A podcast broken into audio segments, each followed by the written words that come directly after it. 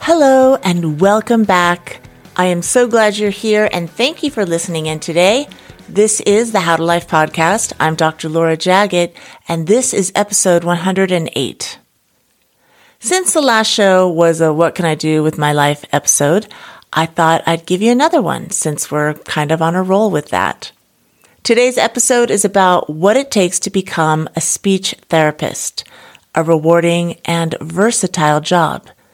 And here to talk about that is my guest, certified speech-language pathologist, Rose Griffin. Rose has been doing this work for 20 years, mostly in the public school system. And for the last 5 years, she has also started her own business called ABA Speech, as well as host the podcast Autism Outreach. She has great information to help you learn about and decide if speech therapy is a career you may want to pursue. You are going to find this podcast very informative. Good morning, Rose. Thank you so much for joining me today on the podcast. This is the How to Life podcast. I'm happy to be here. You are gracious enough to talk about what it is that you do for my unofficial series, What Can I Do With My Life?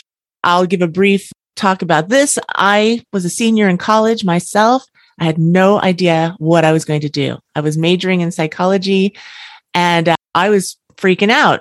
And my mother happened to mention just casually, why don't you be a chiropractor? I had had a great experience with a chiropractor about 4 years prior. I was injured. Nobody could fix me. I went to a chiropractor. I got better. And then I forgot about it. I just went on with my life. So it was this one thing that my mother said that just like light bulb went off. And that's what I became. I did that for 30 years. So perhaps this interview might create the same reaction for someone who's listening. I hope so. That's inspiring. I love that so much. All right. Before we begin, please introduce yourself and tell us what it is you do. Absolutely. So my name is Rose Griffin, and I am a speech therapist and also a board-certified behavior analyst. And I am the creator of a business called ABA Speech, where I offer courses, I have a podcast, a blog, I do speech therapy, and I see all different types of students, but I really specialize in helping autistic learners. How did you get into this? How did you decide this is what you wanted to do? What's really wild is I actually kind of have a similar story where my mom played really an instrumental piece in it because she was a public school teacher and she worked at a high school level and she was teaching an elective class about careers. And I think I was a senior in high school and I didn't really know what I wanted to do. And so she gave me a career assessment. And one of the top things on there was speech therapist. And I actually had no idea what a speech therapist was because I was not in speech therapy. None of my immediate family had speech therapy, but we did have a family friend that was a speech therapist. And this family friend was a lot older than me. So I went and I observed that family friend doing speech therapy in all these different settings. And I thought, wow, this is so cool. It's very science-based, which I love. It's working with people, which I love people, but there's not a lot of math involved. And so for me, I did not excel in math. I was good at statistics, but not regular old math. So there were certain things I knew that I didn't want to do. And so it was really just an amazing choice for me. I declared my major my freshman year of college, and you have to have a master's degree, which I know we might get into that more specifically. And I never looked back, and I just absolutely love it. I've been doing this 20 years, and I just really enjoy it. I love what I do. When your mom gave you the career assessment test and it came up speech therapy, what sort of characteristics led to that? Like, what kind of demeanor do you have to do this job? Yeah, I think you have to be extremely patient. And I think you do have to be a positive person because sometimes you're going to be working with students or adults. That's the cool thing about our field is that it is a very broad scope. And it may seem like a small incremental step for that patient or that client, but really it's something to be really excited about. And so I think I'm very a positive person and I can see that I can celebrate these small wins and see that they really are steps towards being more independent in communication for whatever that means for your particular client. It sounds like you have to have compassion as well. Patience, kindness, yes, and compassion. What's the range that you work with? I know you deal with autism, but mm-hmm. how minor can it be where somebody might need speech? Yeah, absolutely. There are things like accent reduction. I did some of that in college. I remember I worked with an engineer. He worked for Goodyear and he was from Latvia. So there were certain sounds in his language that were not in English. So here's a guy who has his PhD, who's an engineer, who's very, very brilliant. But I was working on him with W versus V, wiper, viper, because there were certain sounds that were not in his language. I used to love that, this whole idea of corporate speech pathology, but never went down that road. But I really think that's a cool thing to do. You can work with children who have speech sound disorders, where maybe they're just having trouble saying sounds. You can work with autistic learners. You can work with adults who have had a stroke, who have trouble with swallowing, feeding. It's just such a broad scope that what I have found is that a lot of speech therapists then, after you get your graduate degree, because once you get your master's, then really on paper, you can treat all different types of clients. But a lot of times people do tend to specialize in one area or another.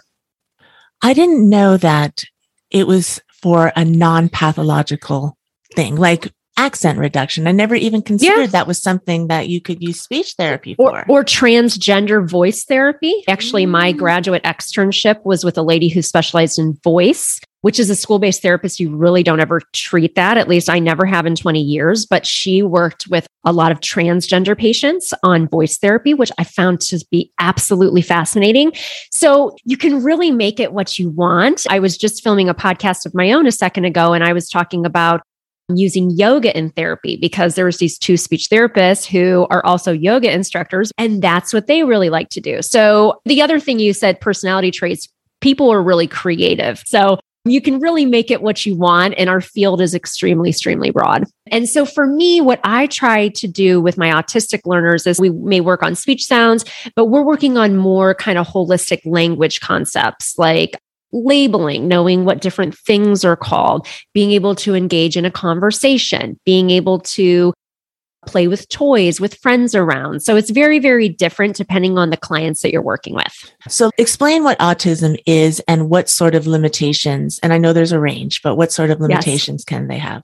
Yeah. So autism is now diagnosed at 1 in 44. That is the prevalence rate. And when I first started doing presentations about 10 years ago, it was 1 in 242. So it's really, really changed. So you're going to have a lot of people with autism that you'll encounter. And so just understanding that really is a spectrum. So you may have an autistic student who may not have any speaking ability. So they may actually use sign language, or they may use an iPad that has a program on it that allows them to touch buttons to communicate. Or you may have an autistic adult who, like I had this really great person on my podcast, Dr. Carrie Magro, who was non-speaking at 4. Was involved in a lot of therapies, and now he is a PhD. He makes his living as being a professional speaker, and he's been on the Today Show, and it's been a consultant for HBO. So it really is a spectrum. And so somebody who is maybe conversational, maybe they have sensory needs that are not addressed, and maybe that person wouldn't even need speech therapy. So that's kind of the thing with autism, is that just because you have autism doesn't mean that you have support needs in the area of communication. You may, but you may not. And so sometimes we may work on labeling, conversation, play skills, vocabulary building. All of these things kind of make up what is going to help that student become an independent communicator. And in your specialty, is there a little niche within autism that you focus on?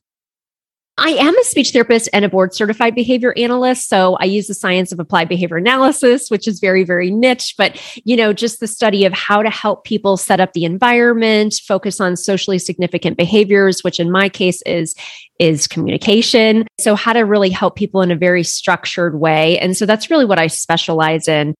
But really what a lot of people don't know, because I do have an online business, and from a business sense, I really only talk about autism. But in my real life, in like my private practice, I see clients that are just working on speech sounds and things like that. So it really is flexible, and that's kind of really why I went into the field, because it is such a broad scope. You sometimes tend to like specialize in just one thing, but it is nice to have that variety too. So there are tons of potential to carve out a little niche or find something within this field. I want to get into the education now. So yes. How do you begin? What sort of education and experience do you need to get started? Yeah, absolutely. So I got my undergraduate degree. Mine is called communication disorders. So you're actually learning about speech and you're actually learning about hearing too. And then when you go on for your post-bachelor's work, you either decide, do you want to be an audiologist where you're working with hearing, or do you want to be a speech therapist? And that's where you make that distinction. And then I had to go on. I got into graduate school. Yay. And then I got my master's degree. So it was about 6 years of school. I was extremely focused. I didn't take any time off. I was like laser focused on getting done. Yeah. What sort of courses are you taking in undergrad to get this degree? So for me, I took courses on the basic anatomy of the hearing mechanism. I took a course on anatomy and physiology of the speech and hearing mechanism. I took courses that were about organic disorders. I loved that course. It was very fascinating. It was about Huntington's disease, and it was about Guillain-Barré syndrome and all these things that at 20, I had no idea these things existed, but it's really kind of fascinating and scary, to be honest, about how they really can affect your communication, right? Traumatic brain injury. All these things that can happen or that you're born with, and they really affect the way that you're communicating. So I was really fascinated about learning about all of that information. And that really is kind of a general perspective of what you're learning in your undergraduate work. So some science. Is this a science degree or it is? It's a BS? Mine was a BA, okay. But I think that can depend on each college. I would call it a BS. Yeah. Yeah. Do you take psychology courses as well? I took intro to psychology, I took developmental psychology, and then I took another class that was like quantitative psychology that really felt like another statistics class. Yeah. So that's part of the degree. They want you to take that. I can see how you would need the physiology, the biology stuff, as well as the psychology thing. Yes. Okay. How much is schooling cost? Ooh, that's a good question. I was very kind of provincial in my college. I went to a commuter school here in Akron. I went to the University of Akron. And actually, because my grades were really good and all that, so I think the last 2 years of my schooling were actually paid for. I got a full scholarship. And I was the kind of person that was always kind of on the hunt for scholarships and things like that. But because my grades were so very good in college, it kind of opened up doors to be candidates for some of these like full ride scholarships that were just academic. And then when I went on to get my master's, I applied different places and I got an assistantship. So that meant that my school was completely paid for and I had an on-campus job, which meant that I worked, it kind of meant a lot of things. Sometimes I would just help professors with different tasks. Sometimes I would work at the clinic, like at the front desk. It depended on the semester. But that offset the expenses. It did. I got a very small stipend.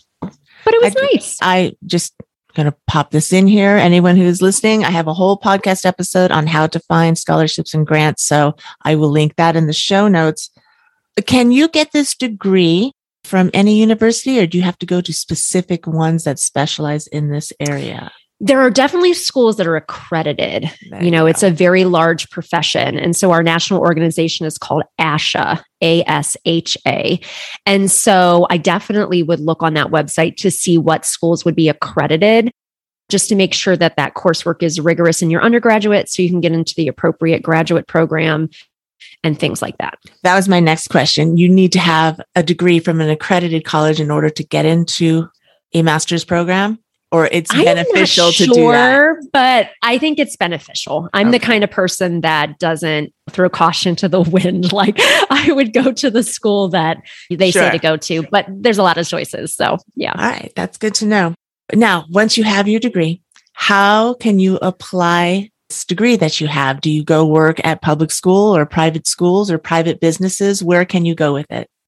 That's what's so fascinating about our field and really my career too. You know, I have always worked in a public school. Like even to this day, I work 3 days a week as a public school speech therapist. And I have done that the past 20 years. But now in the past 5 years, I've started my own private practice. You can work in the private sector. You can work in a public school. You can work in specialized schools. So there might be a school for students who maybe have ADHD or students who have behavioral barriers where they can't be in a typical public school. You can work in nursing homes. You can teach. You can go on and get your PhD and be a professor. Some people work in sales. So I was saying some students have complex communication needs and they use different augmentative communication devices to communicate. So it might be like an iPad with a software program. And so there are these companies, and a lot of the sales staff, most of them, are all speech therapists. So really you can do so many different things with it. And now with my own company, you know, I offer courses and I've monetized my podcast, and there's a lot of different things that you can do with it. Do hospitals have speech therapists on staff? Yes, absolutely. Okay. That's a good place too. Yes. And when I first started in the field, I was like, oh, I want to do everything. And I did a little bit of work in a nursing home, and I did a little bit of work in a hospital. And then I was like, I don't like this. It wasn't my jam, but absolutely in a hospital, helping people with understanding the swallowing troubles, or if you've had a stroke, and language therapy. So absolutely. What is the salary potential? Yeah, that's a great question. You know, it really depends on your region and where you are going to work. Typically, if you work in the private sector, you're going to make more money. Mm-hmm.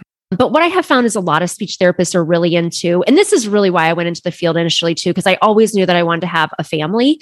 And so I have 3 kids of my own. And so it is a field where you can find your own work-life balance. It's not like it's easy street by any stretch of the imagination, as any job is not. But I have made different choices in my career. Like when I started having kids, I went down to 3 days a week. And then I had this idea for this product. And then that's when I started my own business 5 years ago. So you can really make it what you want. So, you know, if you maybe are a stay-at-home mom, some people will take that time off and then maybe go back and see clients when their kids are at school, if you financially can do that. That's the other thing I was going to mention too, is that it's not all female profession, but a large majority of speech therapists are female. Why do you think that is? Like the compassion component of it, maybe? Yeah. I mean, yeah. I don't know. It's maternal. It's a little bit of a maternal job. I mean, if I was just generalizing, there are definitely male speech therapists. When I have these male speech therapists on my podcast, I'm like, yeah, you get it. You're kind. You know what I mean? It's just a different kind of person. And it might be coming along. I mean, there was a time where there weren't that many male nurses, and now I think it's 50-50. So it's just kind of changing mindset, and this can be done by anybody. Absolutely. Now, every profession has some downsides. I can tell you the ones of chiropractic. And are there any specific downsides, or is it more of a personality thing if you run into something you don't like? Yeah. I mean, I think the main thing is like, what's so cool about being a speech therapist is that you get to work with people. But one of the cons is that you work with people. So, you know, like you're going to meet clients that are not very friendly. In a public school, you might work with parents who are very difficult to work with. And, you know, when you work in the public sector, you're not picking and choosing who your clients are. So you have to remain calm. You have to try to stay positive. And, you know, when you work with people, sometimes you're like, ugh. You know what I mean? That's with anything. You're going to bump into that no matter what you're doing. Yes. So that is probably the thing. It's like the cool thing, and it's the thing that is the struggle at times. Yeah. So now tell me about some big wins you've had. What's the most rewarding thing for you?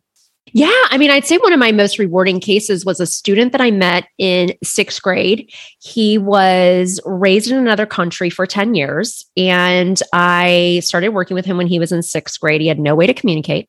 He had autism.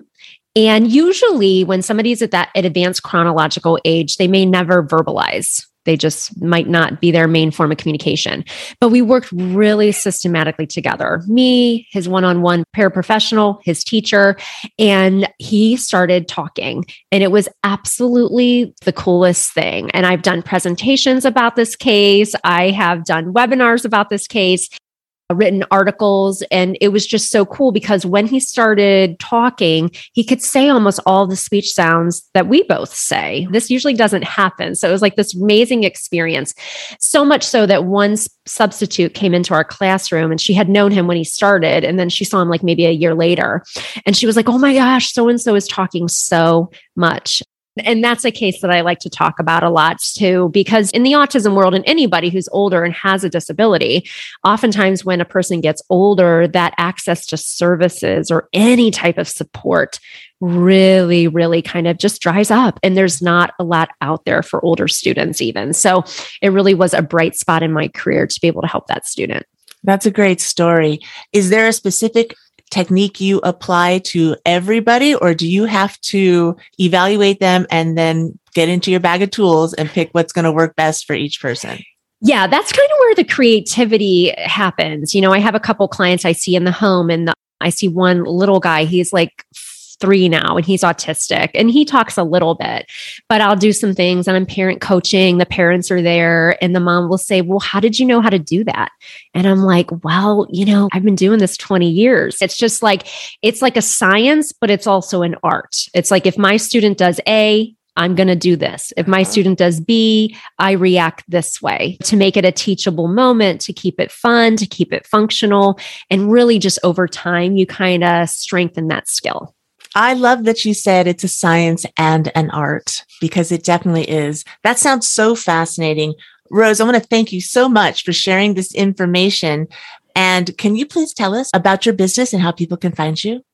Absolutely. At abaspeech.org, we have a blog with free content. I have a weekly podcast called Autism Outreach that is all about autism and communication. And we offer courses for parents and professionals. And I do a lot of training and speaking about speech therapy, about autism. So make sure that you come over to abaspeech.org and give us a look. I will have all of this listed in the show notes. Rose, thank you so much for your time and your kindness and your expertise. Thanks for having me. Great information to help you figure out what you might like to do in your life. Make sure to check out the Autism Outreach podcast and, of course, abaspeech.org to find out more about Rose and all that she can help you with. I'm going to put all of the contact information and links for her in the show notes at howtolife.com/108. I would love to hear your comments about this topic and this episode. Please let me know through my website, howtolife.com, or directly through email at drlj@howtolife.com. And if you're listening on a podcast player and you enjoyed this show, please hit the 5-star rating button and please leave a great review. Here are some other shows that you may find relevant based on the information that Rose just talked about. You're going to need some schooling to become a speech therapist, and I recommend episode 43. Career and college counselor Rick Palo talks about where to find scholarships, when to apply, and how to leverage your chances for getting scholarships and grants. And did you know that you can get scholarships as well as real-life experience in the field you want to go into? Listen to episode 51 with the founder and CEO of Volunteer Crowd, Amy Van Canel. And episode 71 is about the College Flight Plan, a program designed to help you assess your strengths and values so that you can move quickly and purposefully through college and into your career. Those shows will be linked in the show notes as well. And again, that is howtolife.com/108. That is your optional homework for now. And that is all for today, my friends. If you're nervous or confused about what you're going to do with your life, don't be. There is so much just on this podcast to help you get started. Are you ready? No fear. You got this.